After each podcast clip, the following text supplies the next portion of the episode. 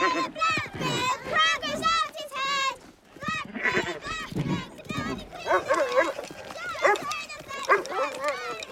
back! You should stop that!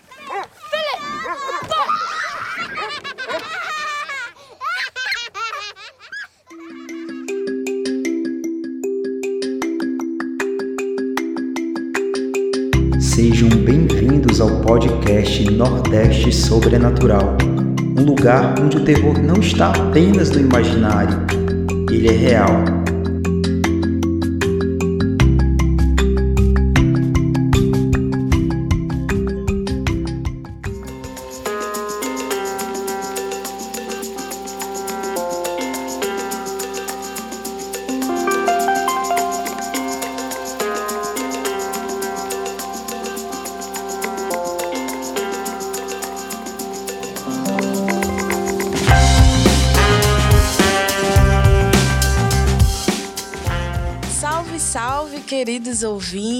Sejam muito bem-vindos. Esse é o podcast Nordeste Sobrenatural. Meu nome é Liz e hoje eu tô muito feliz porque eu sou uma bruxa solitária, mas hoje eu não tô sozinha. Meu coven está completo. Aqui do meu lado tem ele que foi condenado na vida passada porque ele defendeu o filme A Bruxa. Ele disse que era um filme bom. E aí ele foi condenado a ser morto na fogueira. Rafael. E aí, galera, beleza? Eu continuo sendo condenado porque eu amo a bruxa, velho. Amo muito esse filme. Eu também. E aqui na minha frente tá ele que até hoje tá triste porque não recebeu sua cartinha de Hogwarts. E aí, Neto? Caramba, eu tô triste até hoje. E a minha frase de início é: mal feito, feito. É isso aí. Vamos embora. Vamos embora.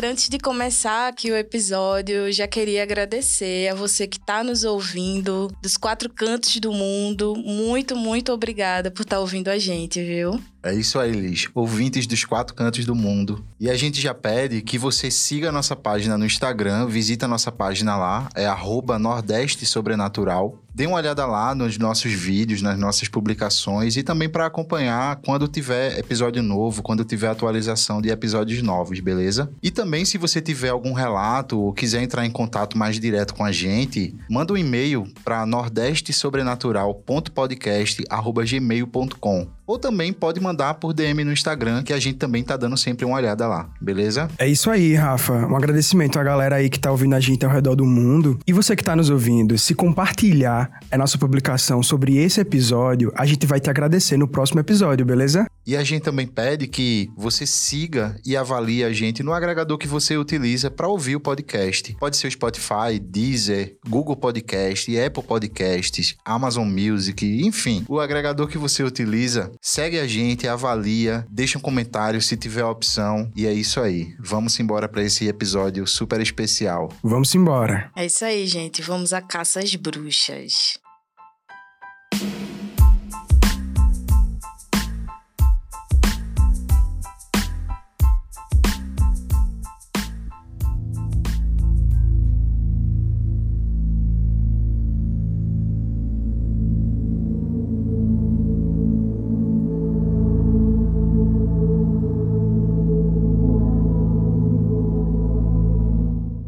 Algum momento da pré-história, as sociedades humanas tornaram-se patriarcais. Então, o papel das mulheres era, além de transmitir aí as heranças culturais da comunidade, era o de fazer o trabalho doméstico. Porém, o medo do desconhecido, do não acessível e o poder que algumas mulheres possuíam em manipular ervas, rezas ou até mesmo o poder que temos de gerar outro ser acabou desenvolvendo nos homens e até nos médicos letrados, nas autoridades, tanto eclesiásticas quanto estatais, um certo sentimento que justificou, na Idade Média, uma das maiores perseguições existentes na história, que se estendeu até a Idade Moderna a Santa Inquisição. É isso aí, Liz. E justificou entre muitas aspas, né? E quem conseguiu escapar das garras da Inquisição acabou se refugiando em terras distantes da perseguição. E o Brasil pertenceu à rota desses imigrantes fugitivos porque inúmeros refugiados migraram para a então colônia como alternativa de uma vida tranquila. Mas a Inquisição também chegou por aqui, e essas populações se viram cercadas por suspeitas, intrigas e delações, que não eram premiadas. Viram-se presas e condenadas, e tiveram seus bens confiscados e ficaram marcados por gerações. Para você ver, né? Não tinha para onde fugir naquela época. E essas histórias e lendas envolvendo bruxaria e feitiçaria são perpetuadas até os dias de hoje, e elas vão entrando no imaginário popular, causando medo e fascínio por essas mulheres que supostamente eram detentoras de poderes mágicos capazes de mudar a vida de pessoas ou até mesmo de cidades inteiras. Mas fica o questionamento: será que elas tinham realmente poderes sobrenaturais ou existia algo além? No episódio de hoje, iremos adentrar em algumas histórias envolvendo bruxas e feiticeiras que eram bem famosas aqui no Nordeste, onde traremos algumas notas históricas e outras folclóricas em torno do sobrenatural na vida dessas mulheres. E aí, galera, antes da gente falar sobre as histórias dessas mulheres, é importante a gente deixar claro aqui algumas informações, alguns contextos para que o ouvinte ele se situe na conversa que a gente vai ter aqui hoje. A primeira seria a diferença entre bruxaria e feitiçaria. As palavras bruxa e feiticeira, apesar de hoje terem se tornado meio que um sinônimo uma da outra, naquele momento da história, as pessoas consideravam que os bruxos eles possuíam apenas certas certas capacidades ocultas, ou seja, certos poderes que eram passados hereditariamente e causavam efeitos maléficos sem que a pessoa bruxa tivesse consciência disso. Já o feiticeiro, ele pratica igualmente esses malefícios, mas para que ele consiga ter sucesso, ele precisaria executar algum rito, recitar alguma fórmula, alguma reza ou fazer ali alguma poção. Então, assim, dessa forma, as bruxas, elas eram mulheres que tinham herdado das mães essas habilidades habilidades, esses poderes, e usavam com o fim aí de praticar maldades. E as feiticeiras também eram do mal, entre muitas aspas, só que elas tinham que fazer alguma poção, fazer alguma reza para isso. Então, assim, não necessariamente um feiticeiro era considerado um bruxo. E aí isso me faz lembrar, se caso o ouvinte for meio viciado em Anne Rice, que nem eu,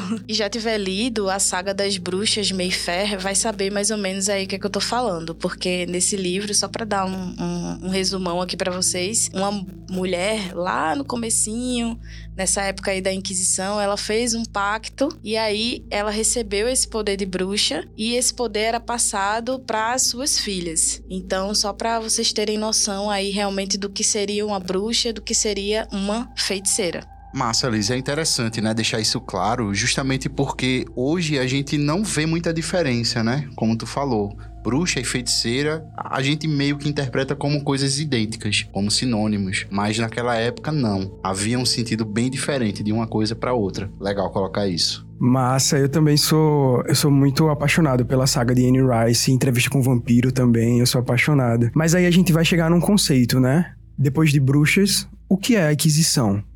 Para quem tá ouvindo a gente aí e deve ter esquecido dessas aulas de história, a Inquisição foi um movimento político-religioso que ocorreu entre os séculos 12 e 18 na Europa e nas Américas. O objetivo era buscar o arrependimento daqueles considerados hereges pela igreja e condenar as teorias contraditórias aos dogmas do cristianismo. Então, foi criada uma instituição com autonomia para investigar e julgar pessoas acusadas de heresia, baseado no sistema jurídico da Igreja Católica Romana. Era a Santa Inquisição. Agora, tem gente que não sabe de onde veio a palavra heresia, né? Você sabe de onde veio? Não, não. De onde veio eu não sei, né? Eu sei o que significa, mas eu não sei de onde veio. Então, a palavra heresia vem do grego e quer dizer escolha. Portanto, o herege ele era um fiel cristão que fazia uma escolha que era contrária ao que a igreja afirmava. Para a igreja, o herege era um pecador e por isso devia ser salvo a todo custo. Assim, a Inquisição visava principalmente o arrependimento desse pecador, por isso era chamada pela igreja de santa. E aí a gente chega no Tribunal do Santo Ofício O Tribunal do Santo Ofício foi instituído pelo Papa Gregório IX em 1233 com o intuito de investigar essas tais heresias. Isso, Neto. E assim, a Inquisição, apesar de todo esse essa aura santa, né, de é, salvar os pecadores, ela foi utilizada como uma ferramenta muito forte ali de poder e controle sobre as populações, sobre as sociedades ali onde ela detinha influência. E alguns soberanos, inclusive, aproveitavam, se aproveitavam ali dessa conjuntura ali, desse contexto histórico, né? Dessa mentalidade que estava permeada ali nas populações para se desfazer de inimigos. E também se aproveitava a igreja para angariar os bens dos condenados e ter dominação social de muitos lugares. E a gente vê que esse movimento era super comum, né? Tipo, tanto no episódio do Eclipse, a gente vê que os governantes já usavam de certos artifícios para controlar a população do lugar e assim assim, eu acho que a religião, ela foi o, o mais usado. É, com certeza. Justamente porque a religião ela está envolvida diretamente com os medos das pessoas sobre o que acontece no pós-morte, né? Sobre o que acontece depois que as pessoas morrem. Como ninguém sabe e a igreja detinha a narrativa sobre o que acontecia, então é natural que a religião acabasse sendo muito utilizada para deter esse controle sobre as populações ela não só detinha a narrativa, quanto muitas pessoas elas não sabiam ler. Então a igreja era detentora da palavra de Deus. Então o que o padre dizia ali era verdade, é porque ele sabe ler, entendeu? E muitas bíblias eram em latim, então só eles sabiam falar latim. E é interessante que o seguinte, essa época ela foi chamada de Idade das Trevas por muito tempo. E é um termo pejorativo, né? Porque na verdade não foi uma Idade das Trevas. Teve muita construção científica na época e é interessante a gente saber isso. Isso, Neto, não só científica como também filosófica havia muitos pensadores ali, né? E tentando interpretar o mundo, o universo, né? Coisas que estavam acontecendo ali no entorno. Havia muitas reflexões. A gente tem essa noção de Idade das Trevas, mas com um olhar muito preconceituoso do passado, né? Da nossa perspectiva. E essa, esse termo, Idade das Trevas, ele é gerado justamente depois da Idade Média, porque depois vem a Renascença. E a Renascença realmente foi um período de muita construção científica. A gente tem ali Leonardo da Vinci, né? Michelangelo e vários outros artistas. Isso, inclusive vale destacar que, embora a gente esteja falando aqui especificamente sobre bruxas, ou seja, o feminino, né, as mulheres que foram perseguidas, a Inquisição ela não se limitava apenas às mulheres. E um caso bem conhecido é o de Giordano Bruno. Ele foi condenado à fogueira no ano de 1600, justamente porque ele tinha algumas ideias ali que eram consideradas meio exóticas e à frente do, do tempo, né, que ele vivia. Como, por exemplo, que o universo era infinito, que a matéria era feita de átomos e que existiam outros planetas como a Terra lá fora, orbitando estrelas semelhantes ao Sol. Ou seja, veja, ele tinha uma ideia, ele já tinha uma noção que depois de séculos acabou se confirmando verdadeiras e ele acabou sendo condenado à fogueira justamente por defender e acreditar nessas ideias. Ou seja, realmente havia uma, um desejo ali de controle, de manter a população presa naqueles valores que eram defendidos pela Santa Inquisição. É, tiveram muitos homens como Giordano, Bruno, que foram condenados aí no período da Inquisição. Porém, as mulheres elas foram de longe as maiores vítimas dos tribunais inquisitórios. Foi um verdadeiro genocídio que aconteceu. Mulheres de todas as idades, tá? Sejam crianças, idosas, enfim. Nesses tribunais, elas eram torturadas psicologicamente e fisicamente tendo principalmente suas vidas, a sua intimidade sexual exposta ao público. Elas eram aí surradas, abusadas sexualmente, tinham os corpos violados e mutilados, tudo isso em busca de uma confissão. Ou seja, eles ficavam lá torturando a mulher até ela conf confessar, né? E a sentença condenatória da maioria das que, quando estavam ali sob tortura, elas acabavam se declarando culpadas é, dessas acusações, era justamente a morte nas fogueiras. Pois é, tenso. E assim, também tinha um tipo de morte que eles praticavam, que na verdade não era uma, era uma morte, mas era um teste. Que eles pegavam essas mulheres que eram condenadas por bruxaria e faziam um teste. Se ela tá dizendo que não é bruxa, então vamos amarrar uma pedra de meia tonelada no pé dela com uma corrente e vamos jogar ela no rio. Apenas. Se ela boiar, é porque Deus salvou ela. E se ela ficar morrer afogada, é porque Deus não salvou ela e realmente ela era uma bruxa. tenso, né? Tô rindo, mas é de nervoso. Meu Deus, gente, coitada, velho. Meu Deus.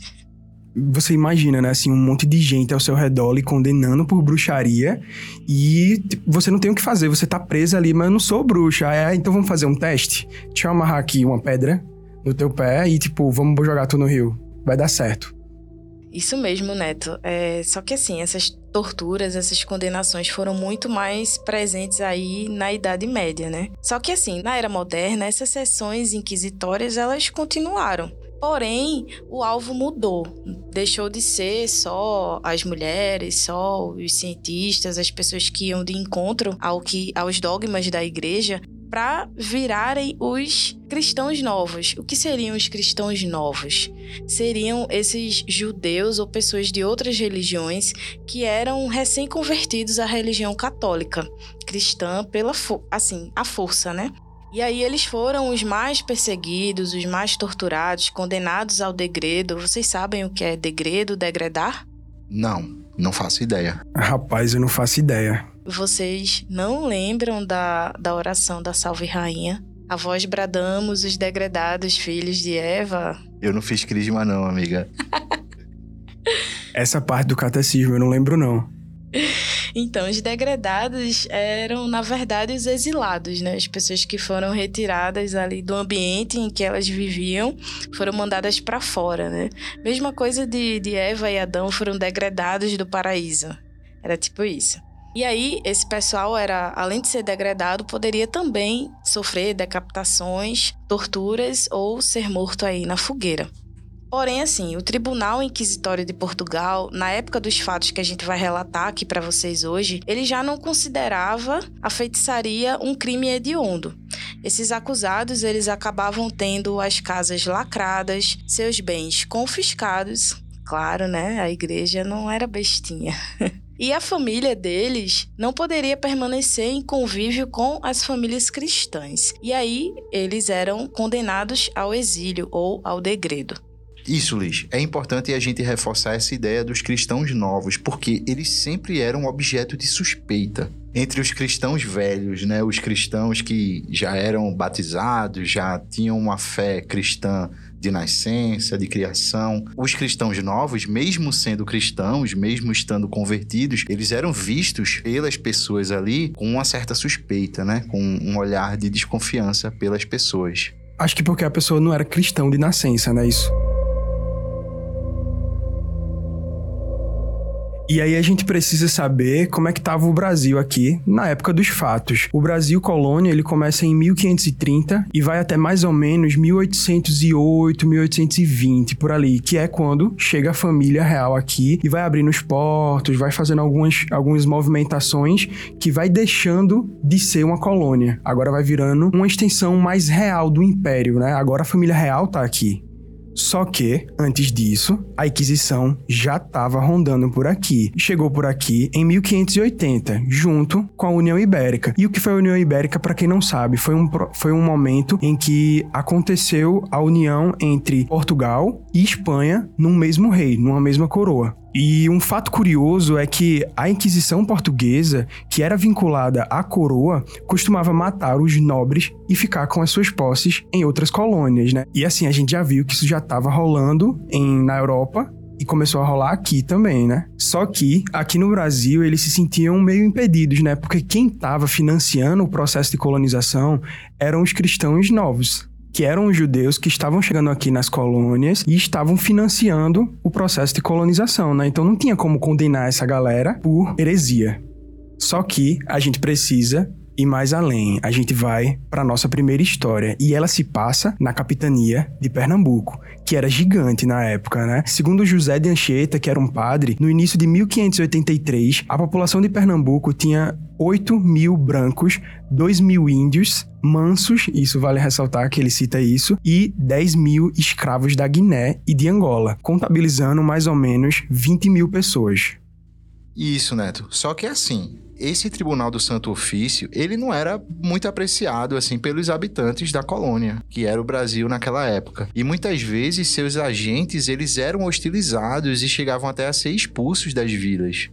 Porque provavelmente a galera sabia o que ia acontecer se começasse aqui, né? A galera já sabia das histórias.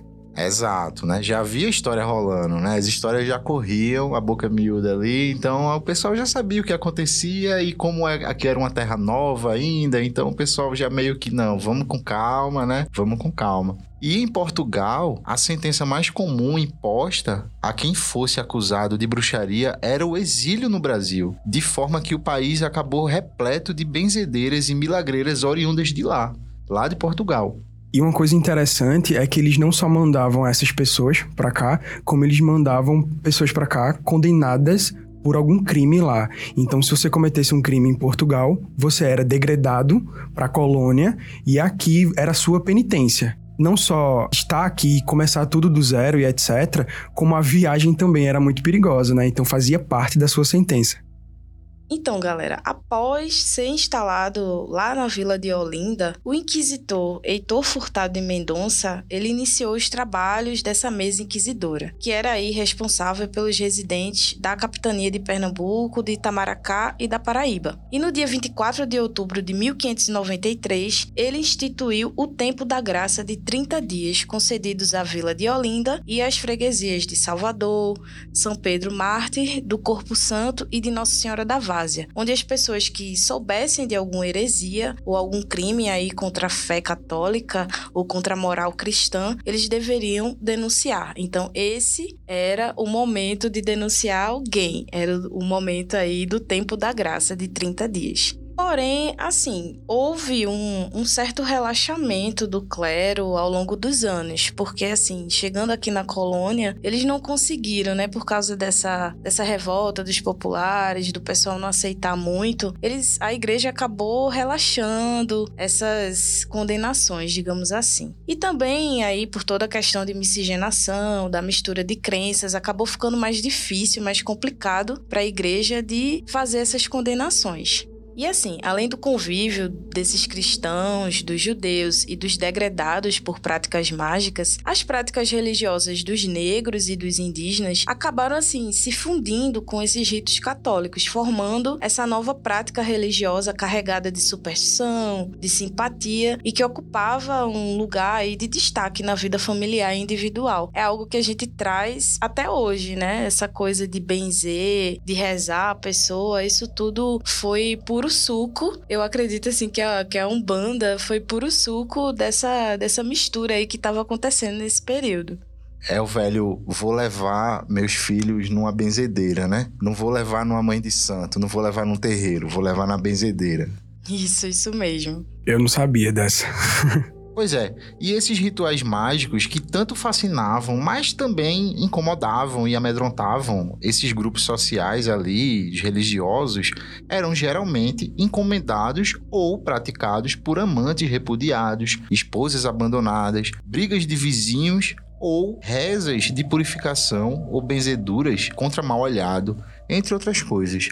E aí, diante de todo esse contexto, só em 1707, após muitos anos de discussões e reuniões, é que a Igreja Católica promulgou as constituições primeiras do Arcebispado da Bahia que foi justamente o documento que meio que formalizou o papel da Inquisição, onde eles disseram aqui, agora a gente vai botar para torar, vai botar para E o que traremos para vocês aqui são dois casos que foram julgados por esse tribunal aqui no Nordeste. Eu já quero deixar claro aqui para vocês que muito do que a gente vai estar tá relatando aqui para vocês estavam nos processos, esses processos existem, estão em arquivo público, então quem quiser olhar vai conseguir ver, porém eles estão descritos na linguagem que era utilizada ali na época. Então, talvez soe meio diferente a forma que a gente vai estar tá falando aqui para vocês, mas é porque a gente quis trazer realmente como estava ali no processo para vocês entenderem como o pessoal estava pensando, como estava sendo lido a situação situação ali no momento. Então vamos lá.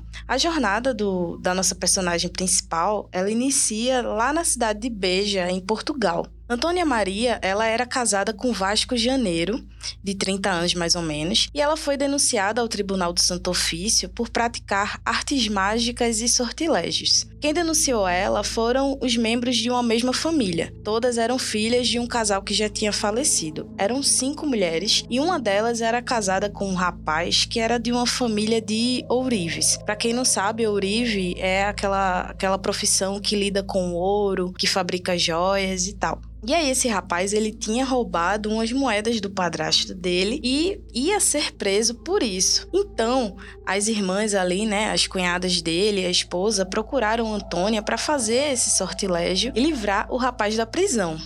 E aí, Antônia primeiro mandou que elas rezassem um rosário por nove dias. Para quem não sabe, o rosário é aquele terçozinho que o pessoal, os católicos, seguram na mão e vão rezando. E aí a pessoa reza dez Ave Marias, tem as dez continhas mais juntinhas e depois uma continha separada que é a do Pai Nosso. E aí ela mandou que elas rezassem o rosário por nove dias e as Ave Marias tinham que rezar de pé e o Pai Nosso de joelho. E tinha que fazer isso de noite e na porta da casa olhando para o céu. E dissesse as seguintes palavras: Deus vos salve, santos fiéis de Deus. Deus vos salve. Salvemos Deus, os da quem e os da além, os que andais pelos adros e pelos sagrados e os batizados, e por batizar todos se queiram ajuntar, incorporar no coração de Manuel Rodrigues e de Ana Maria, que eram o padrasto e a mãe do rapaz, queiram entrar e o perdão do furto das moedas de ouro lhe dar. Só que, segundo as irmãs, essa reza não surtiu o efeito desejado e, novamente, elas procuraram Antônia Maria para que ela realizasse outro sortilégio. Então, ela pediu nove vinténs para comprar uns ingredientes para fazer um tipo uma poção. E aí é que fica legal, porque ela misturou numa panelinha um coração de lebre espetado com agulhas e alfinetes sem a cabeça, junto com sangue de leão, suco de lobo, alfazema, erva de barbasco e outras ervas, um pedacinho de pedra de ara, e aí ela ferveu tudo com vinagre. Só que nesse momento ela tinha que dizer as palavras batendo com três varinhas de marmeleiro no chão. Manuel Rodrigues e Ana Maria, aqui te fervo o teu coração, com quantos nervos em teu coração estão Barrabás, Califas, Satanás, Maria Padilha com toda a sua quadrilha, Maria da Calha com toda a sua canalha e Cavalo Marinho, que os traga pelos caminhos depressa e todos se queiram ajuntar e no coração de Manuel Rodrigues e de Ana Maria se queiram entrar para que este perdão queiram dar. É quase um cordel, né? Só que aí, no momento que ela estava fazendo essa poção, o rapaz não estava sabendo de nada, ele chegou na hora. E aí, mais uma vez, o sortilégio não deu certo. E aí, ela acabou ensinando ao casal que eles deveriam ir numa encruzilhada às 11 da noite para esperar da meia-noite e o perdão fosse alcançado. Só que aí o ritual consistia no seguinte: eles tinham que colocar uma mesa forrada com um pano velho e em cima da mesa cinco bolinhos, cinco azeitonas e cinco pedacinhos de queijo, cinco figos e cinco pedrinhas tiradas ali do local. Cada ingrediente desse tinha que ser colocado em um canto da mesa, tipo formando um, um pentagrama, né?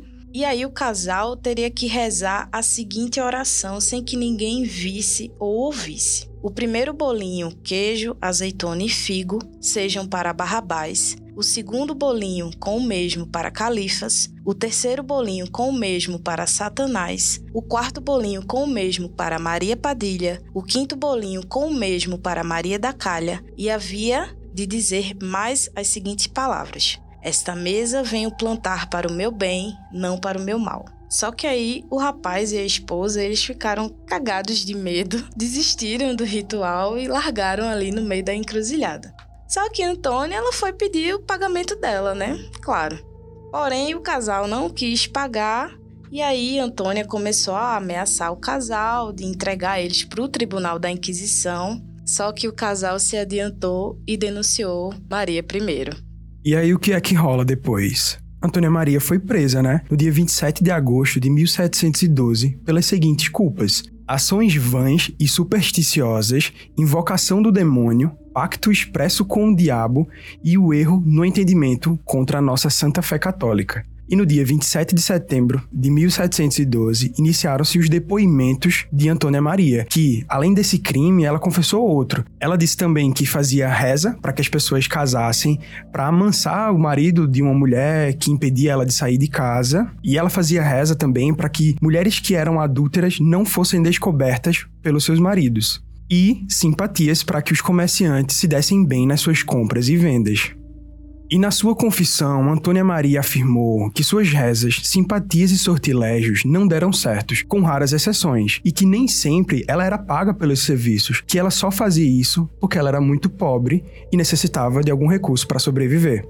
E depois disso, ela acabou sendo julgada e recebeu como sentença a confiscação de seus bens, é claro, cárcere e hábito penitencial perpétuo, ou seja, ela ficou presa perpetuamente. Não só isso, claro, com requinte da Igreja Católica, açoite e excomunhão. Ela foi expulsa por toda a vida da cidade de Beja e condenada a passar três anos no reino de Angola. E não fica claro os motivos que levaram Antônia Maria a vir morar aqui no Recife em 1714. Já aqui, em Pernambuco, ela procurou ter uma vida pacata, mas a notícia de que ela era uma feiticeira se espalhou e as pessoas começaram a procurar ela para fazer esses feitiços e sortilégios. É isso aí, Neto. Tem até uma reportagem na Gazeta, acho que era o jornal que estava em circulação na época aqui em Pernambuco, que falou é, Antônia Maria, degradada de Portugal, feiticeira, bruxa, ou seja, assim que ela chegou, geral já estava sabendo que ela era bruxa, era feiticeira, então o pessoal já procurava ela com esse intuito, sabe? E essa reportagem provavelmente você viu no nosso material de divulgação. Pois é, galera. E essa fama não acabou não sendo à toa, né? Porque ela acabou já despertando a atenção de muita gente que ficou interessada nos serviços que ela poderia oferecer. Poxa, chegou uma bruxa de verdade aqui, eu quero que ela faça uns servicinhos para mim aí, né? Pois é. E aí algumas pessoas é, ficaram bem interessadas, mas acabaram depois denunciando ela pela prática de feitiçaria, pelos mesmos motivos que ela tinha sido condenada e julgada lá em Portugal. E um deles, ironicamente, foi um padre chamado Francisco Xavier de Viveiros, que era vizinho de Antônia Maria e procurou ela para que ela adivinhasse o futuro dele. Por quê? Porque ele estava afim ali de descobrir se ele seria ordenado e se essa ordenação aconteceria antes ou depois da viagem do bispo ao reino. Antônia, naturalmente, né, sendo solicitada ali pelos serviços, ela fez as adivinhações utilizando os seguintes recursos em um alguidar, que para quem não sabe é uma panela de barro muito utilizada ali pelo pessoal da Umbanda, do Candomblé, né, para fazer despacho. Ela colocou água com quatro vinténs e uma folha de papel dobrada. E também foram necessárias ali uma peneira e uma tesoura. Segundo o padre, o padre Francisco, Antônia, ela pegou a peneira e, abrindo ali a tesoura, colocou as pontas no arco da peneira, suspendendo no ar, e ela mandou que ele repetisse as seguintes palavras: Por São Pedro e por São Paulo, e pela porta de Santiago, em como Francisco Xavier não há de ser clérigo. Dá para sentir que ela gostava de rimas, né? Uhum. Eu acho que todos eles na época gostavam. Pois é. E a peneira permaneceu imóvel, segundo o padre, né? E aí é interessante o seguinte, é que quando Antônia repetiu as palavras perguntando se Francisco Xavier haveria de ser clérigo, ou seja, se tornaria clérigo, a peneira se mexeu por várias vezes como resposta positiva de que ele iria sim ser ordenado padre antes do bispo viajar para o reino. Só que mesmo assim, o padre denunciou ela por feitiçaria e acabou contribuindo para que ela fosse condenada aqui no Brasil já. Olha pra aí que safado. Sacana, bicho, sacana. E outra pessoa que acabou denunciando ela foi João Pimentel, que tinha 40 anos de idade, mais ou menos, e era casado com Bárbara de Melo e era pedreiro, também foi vizinho de Antônia.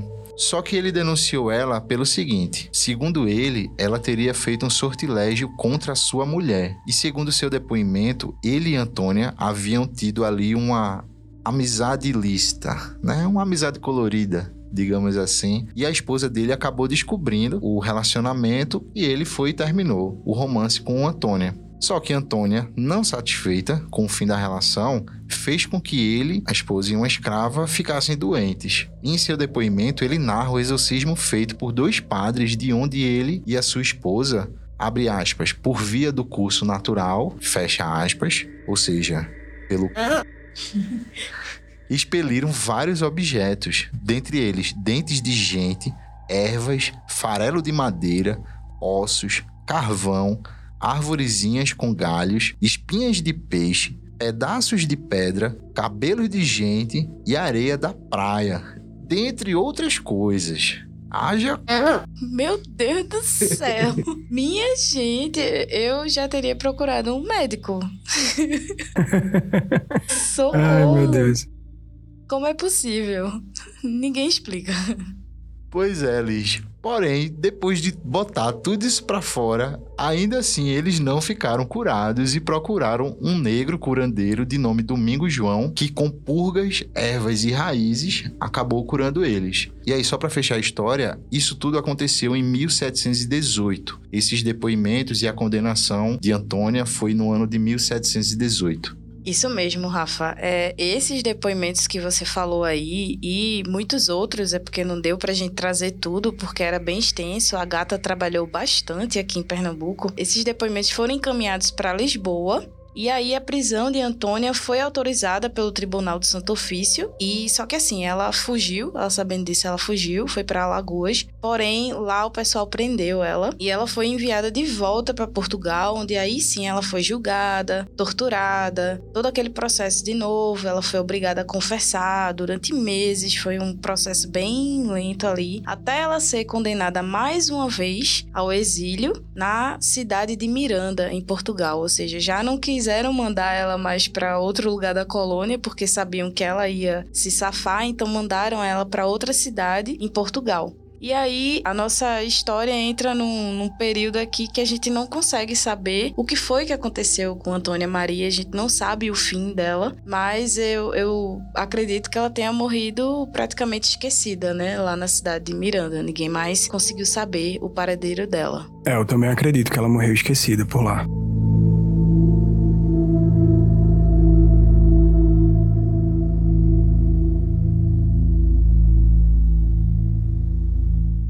E aí, a gente vai para o nosso segundo caso, o caso de Maria Cajada. Ela foi possivelmente a única mulher que foi processada por feitiçaria pela Inquisição na primeira visita à Bahia. Maria era conhecida como Ardilho Rabo.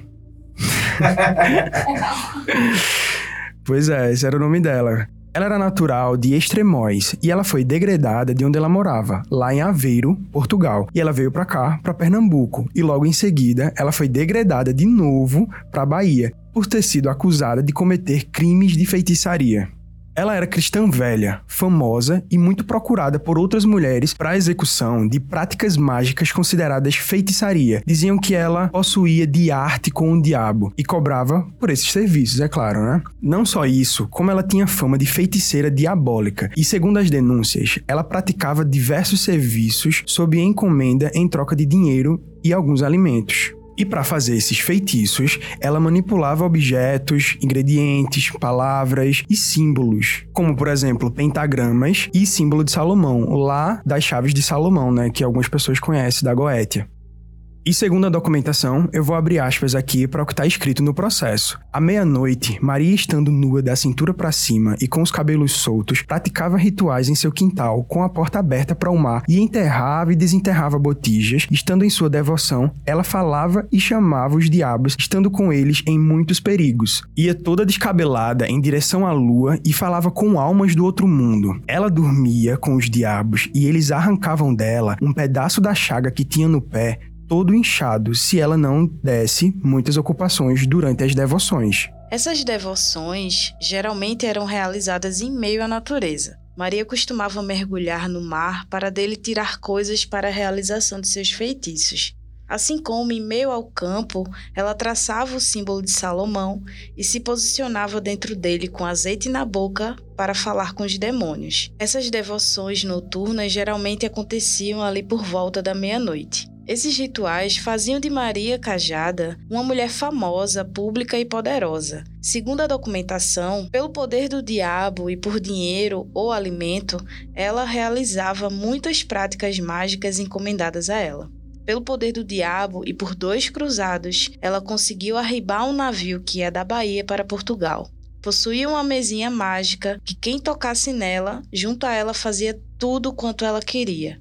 Vendia cartas de tocar por cinco tostões para magia amorosa. Essas cartas deveriam ser entregues a quem a pessoa desejasse, e ao tocar a carta, a pessoa passava a querer bem. Seus poderes eram recorridos também para a morte ou sumiço de alguém. Uma cliente chamada Caterina Fernandes encomendou feitiços para a morte de seu genro, pois ele não dava boa vida à sua filha. Pediu-lhe que fizesse Gaspar Miranda morrer ou que não retornasse da guerra de Sergipe. Pediu-lhe também que fizesse feitiços para o seu outro genro, Antônio Dias, e para que tais feitiços fossem realizados, deu-lhe dinheiro, um botão e retalho da capa de seus genros. E Maria torrou uns pós e recomendou que Caterina jogasse por baixo dos pés do genro ou no chão por onde ele passasse, para que ele fizesse tudo o que ela queria. Por isso e muito mais, Maria Cajada era afamada de feiticeira diabólica. Fazia mais ou menos uns 10 a 12 anos que ela andava pelas terras da Bahia, aparentemente sem residência fixa, se hospedando em casas de conhecidos. Com a ajuda do diabo e a realização de ritos e feitiços, Maria, conhecida por Ardilho Rabo,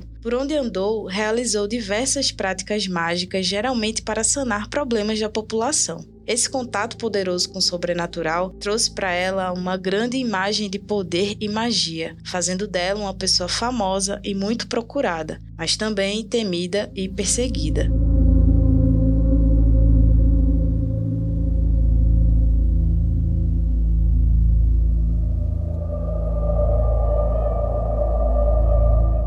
Essas palavras, esses textos, eles são tal qual estavam nos documentos dos processos dela. E aí é interessante porque fala muito sobre como era visto os procedimentos que ela fazia dos ritos dela, ou seja, o diabo, é, é sempre essa associação com algo maligno, né? Uma coisa meio medonha, meio esquisita. Isso era tudo o olhar daquelas pessoas sobre as práticas que ela desenvolvia ali, com base na fé que ela tinha. E Maria acabou sendo denunciada por praticar feitiçarias diabólicas, por ter pacto com o diabo e por praticar blasfêmias contra a igreja e o bispo. E essas denúncias vieram à tona na primeira visitação do Santo Ofício à cidade da Bahia, exatamente no período da graça que foi divulgado pelo inquisidor Heitor Furtado de Mendonça, para que as pessoas pudessem confessar e denunciar os pecados cometidos contra a fé católica. Porque assim, né, fazendo essas denúncias naquele período da graça, eles estariam isentos das penitências mais severas. E aí fica a pergunta, né? Será que essas denúncias, a maneira como essas denúncias foram feitas contra Maria, arde o rabo, será que foi por conta, foram aumentadas, digamos assim, ou enfim, né? Talvez até inventadas, sei lá, por conta dessa história do período da graça? E aí fica a pergunta, porque a gente vai conversar um pouco mais sobre isso, mas dá para sugeria aí que essas mulheres se aproveitavam, né, do período da graça para expor seu contato com a magia e tirando o foco delas próprias, né? Tipo assim, elas mesmas procuravam as feiticeiras, né, procuravam as bruxas para fazer algum feitiço em benefício próprio, mas quando acontecia essa coisa do período da graça, e não, olha, fulana é feiticeira, porque ela própria tinha carregava a culpa de ter recorrido à magia e aí ela jogava a culpa para outra pessoa, né? No caso, para Maria. E aí, um ano depois das denúncias, já em 1592, ela foi levada ali diante da mesa inquisitorial e a partir desse momento, a feiticeira diabólica, né, entre aspas, passou a ser ré, presa, questionada, perseguida, vigiada e, por fim, castigada e também degradada de volta a Portugal para viver com seu marido pelo menos ela não morreu, né? Assim, ela morreu, né? é, ela morreu. Não foi assim. Porém, ela é, não foi queimada nem nada do tipo. É, mas é um rolê chato pra caramba, né? Tipo, você vem de Portugal pra cá, aí você é degradada pra lá, e você começa uma vida, e você acaba a vida, e vai pra lá. E é meio que morrer no lugar, né?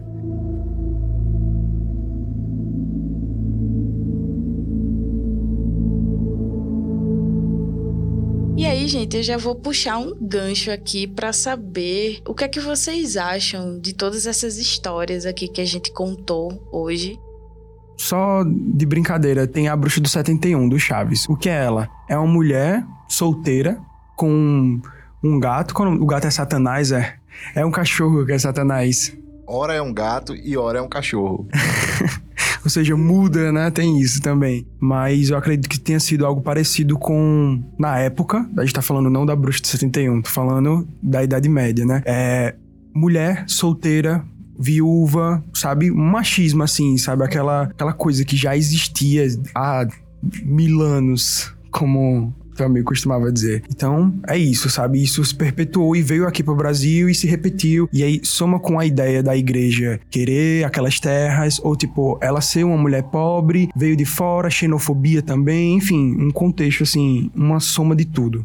Esse caso me faz ficar pensativa, né, em toda essa questão da Inquisição, do machismo em cima das mulheres, e isso já traz a gente pro, pro caso de Maria Antônia, pro caso de Maria Cajadas. E aí eu queria perguntar, saber o que é que vocês acham sobre o que aconteceu com essas mulheres. Eu já começo dizendo que eu acho a história delas incrível, todo o meu respeito a elas, e que foi muito triste, né? Eu fico, eu tava lendo a pauta, construindo aqui a pauta, eu achei muito triste o que aconteceu com elas, porque elas tiveram a vivência delas em Portugal e tiveram a vida delas arrancada por causa do que elas sabiam fazer na cabeça delas era normal, era uma coisa vã, uma coisa comum. Só que foi tido como algo tenebroso, algo do demônio, algo muito ruim. Então, assim, tudo aquilo que a gente tava falando lá no comecinho da pauta, que a mulher, tudo que ela que, que gerava ali, girava em torno da mulher, é, os homens começaram a ver com um olhar muito, muito ruim, muito condenativo. E aí, com a força do patriarcado, eles começaram a subjugar as mulheres. Então, qualquer coisa que as mulheres faziam era tido como algo muito ruim. E aí a igreja se aproveitar disso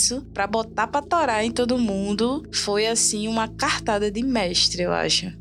É, Liz, é você criar todo um sistema, né, velho? Um sistema de subjugação a partir de crenças, de valores que você carrega, que o outro não carrega, mas o outro é minoria, e aí você articula ali uma narrativa para convencer as pessoas de que aquele é o jeito certo de agir em relação àquelas mulheres, né? São pessoas, mulheres estranhas, que têm práticas esquisitas, têm uma fé diferente. Que na verdade, nos primórdios, lá atrás, não eram esquisitos. Essas práticas não eram esquisitas, eram comuns. Então, até o momento que a igreja ela ganhou ascensão, foi que eles sentiram necessidade de fazer alguma coisa para tirar essa galera de, de tempo aí, porque não condiz com o que a gente tá dizendo aqui, né? No caso deles ali na Bíblia e tal.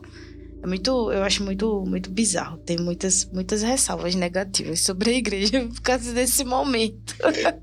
Ó, gente, eu acho que foi. É, eu já falei para vocês em outro episódio que eu era católica, né?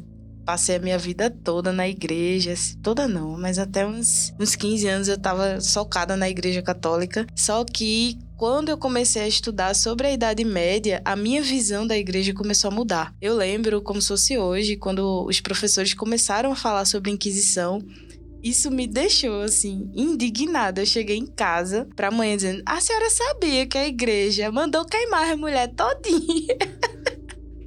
E manhã, minha filha, onde é que foi que você viu isso? Eu digo, na escola, mãe. Eu vi na escola. E assim, eu cheguei, comecei a contestar a igreja a partir desse momento. Então, assim, o conhecimento, ele abre portas pra gente, né? Eles, que eu digo esquisito no sentido de como eles enxergavam aquilo ali, porque na verdade eu acho que o grande problema deles é que aquelas mulheres elas praticavam uma fé sem dogma.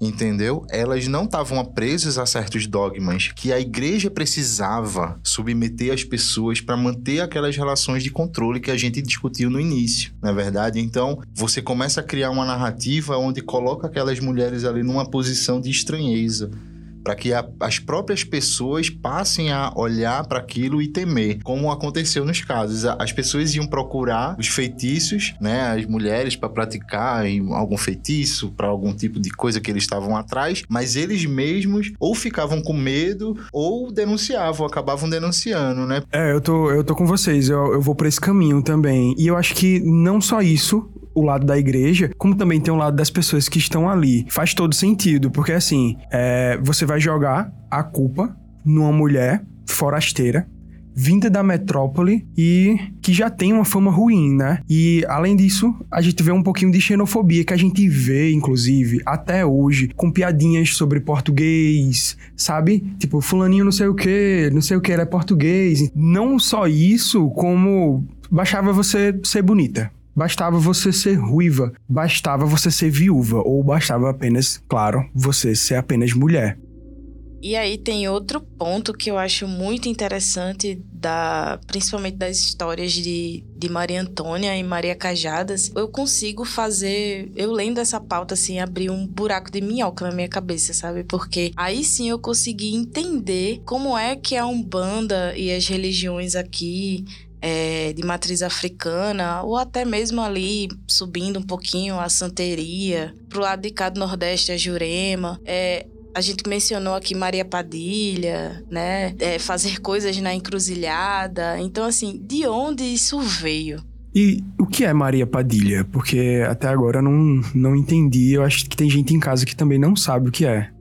Eu acredito que Maria Padilha seja a pombagira mais conhecida no Brasil, assim, inteiro. Acho que se você falar assim, Maria Padilha, no, no meio de, de daquelas tiazinhas católicas, todas elas vão dizer, Vixe Maria, misericórdia. Todas elas. todas elas vão, pode ter certeza. Mas é, Maria Padilha é uma pombagira cultuada na Umbanda, nas religiões aqui de matriz africana e indígenas também, Jurema tal, que na verdade ela foi também uma uma rainha na Europa. Ela eu não lembro se ela chegou a ser rainha, mas ela se casou com um rei, um príncipe europeu acho que na, na Espanha, se não me engano.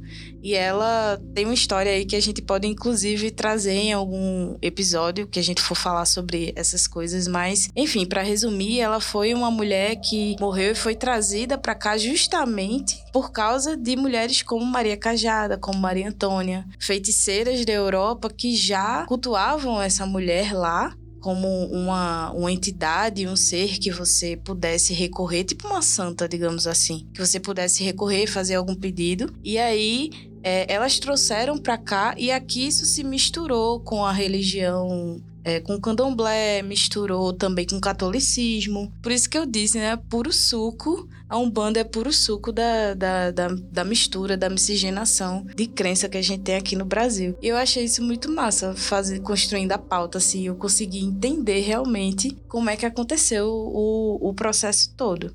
É muito massa. É muito massa mesmo.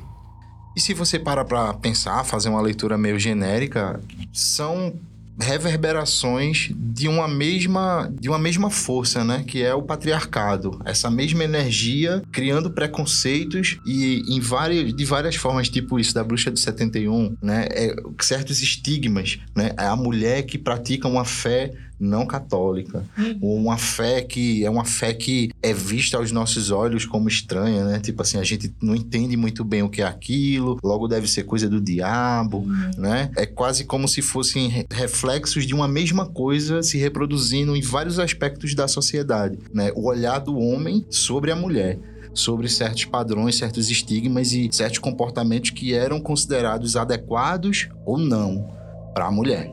E a gente não só vê isso é, do patriarcado vindo de homens, como de mulheres também. Como, por exemplo, o filme A Bruxa. E aí fica, para quem não assistiu ainda, um alerta de spoiler, né? Beleza, vamos lá. É, você tem uma mãe atacando a filha, por ela também já ter uma idade mais, ela ser mais velha, e aí rola um negócio desse, tipo, olha, você já tem idade para arrumar um marido, você tem 16 anos, você tem 15 anos, vai arrumar um marido, vai cuidar da tua própria casa, porque eu não quero você aqui não. E aí você vai rolando esse tipo de coisa também. Mulheres eram acusadas de bruxaria, meninas, na verdade, por causa desse tipo de situação, né?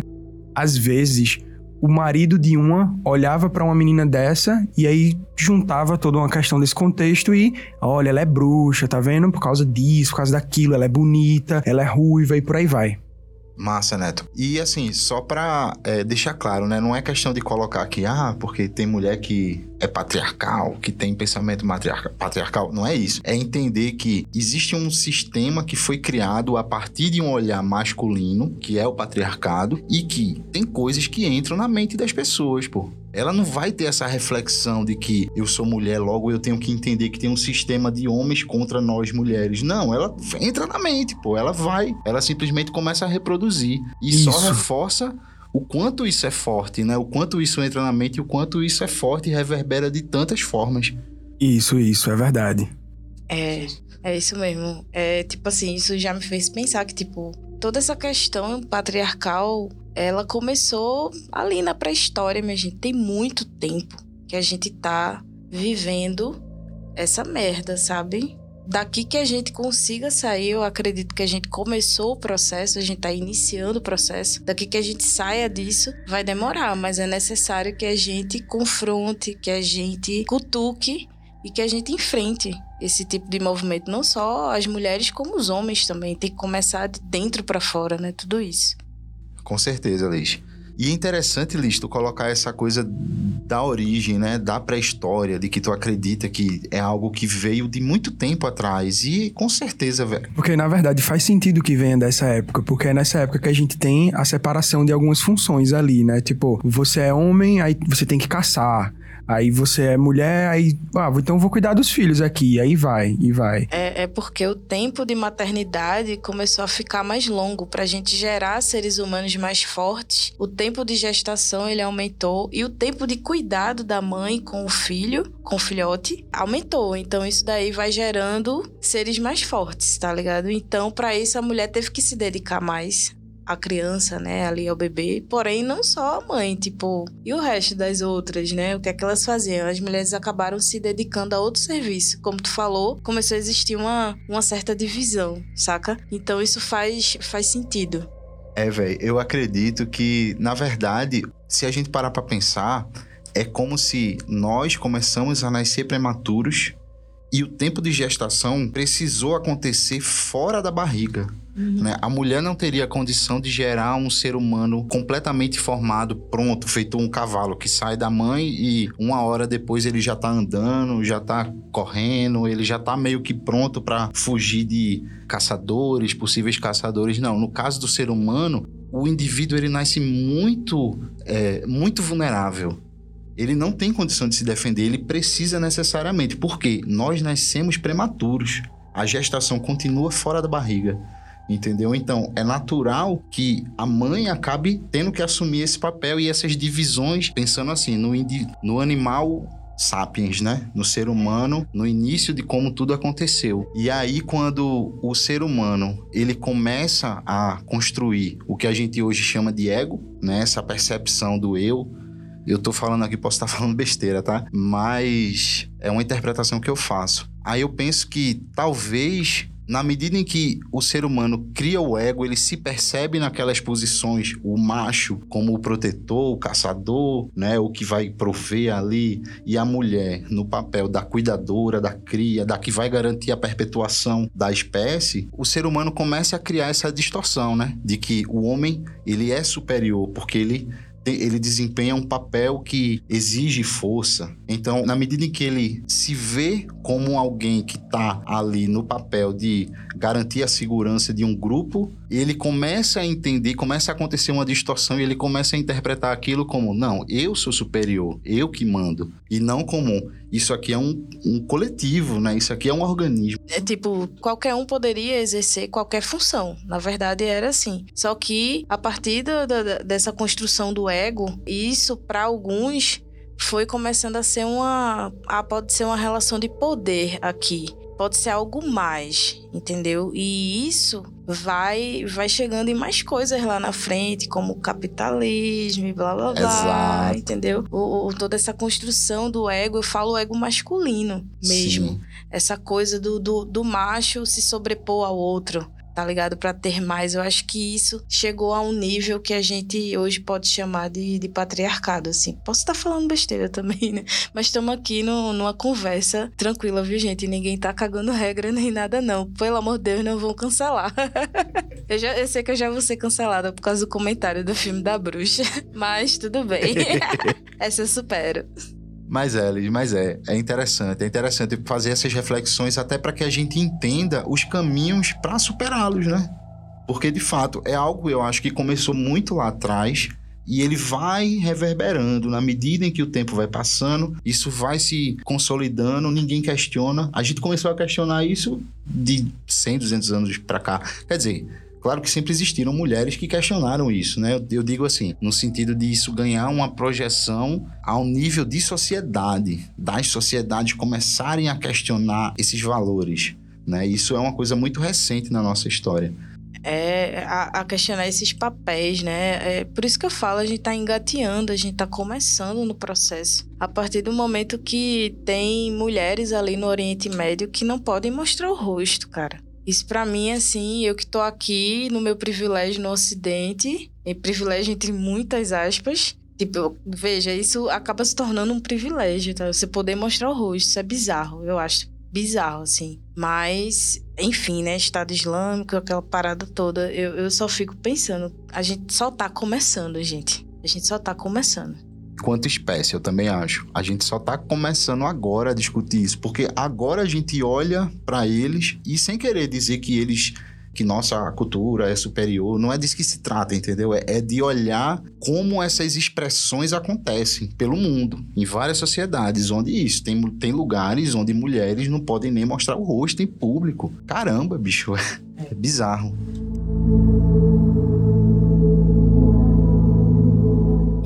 Gente, eu acho assim, inevitável a gente falar sobre Dia das Bruxas e não falar sobre isso, né? Sobre patriarcado, sobre toda a luta que a mulher precisa percorrer dentro do, da humanidade, né? Da sociedade, como a gente chegou nisso, sabe? Eu acho importante a gente falar. Para mim é inevitável não tocar nesse assunto.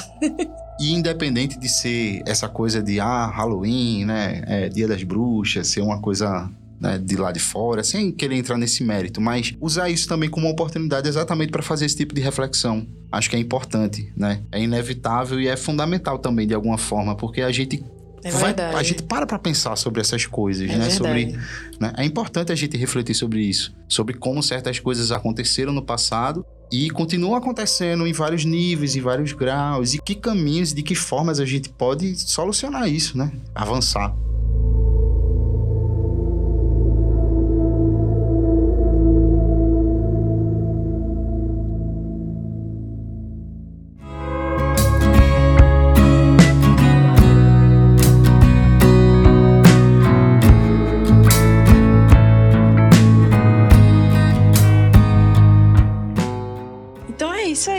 Galera. Mas e aí, se elas tinham pacto com o demônio mesmo e deu errado? Porque ele vem cobrar, né? Por essa eu não esperava, não. uhum.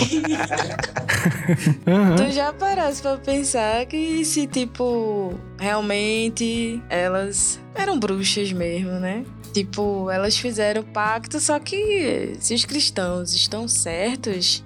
Eu tô entendendo onde tu quer chegar. Será que existe essa possibilidade de de fato elas terem sido. Elas não, não todas. Será que existia alguma bruxa ali no meio? E... Rapaz, eu não duvido de nada. Também não, vice. Vai que, né? É, eu não tinha parado para pensar nessa possibilidade, não. Mas, assim, talvez não como bruxas, mas como pessoas que tinham algum tipo de poder, sei lá, algum tipo de capacidade aí é, sobrenatural, de repente. Mas eu não sei se tem a ver necessariamente com a questão da desse mito, né, envolvido na bruxa e tal, sabe? Tipo assim. porque esse mito, na verdade, é, é extremamente católico você tendo uma visão de outra religião, elas não são bruxas. Elas estão só fazendo o rolê da religião delas mas é bruxa na visão do catolicismo, tá ligado? É, é isso é muito, muito louco isso.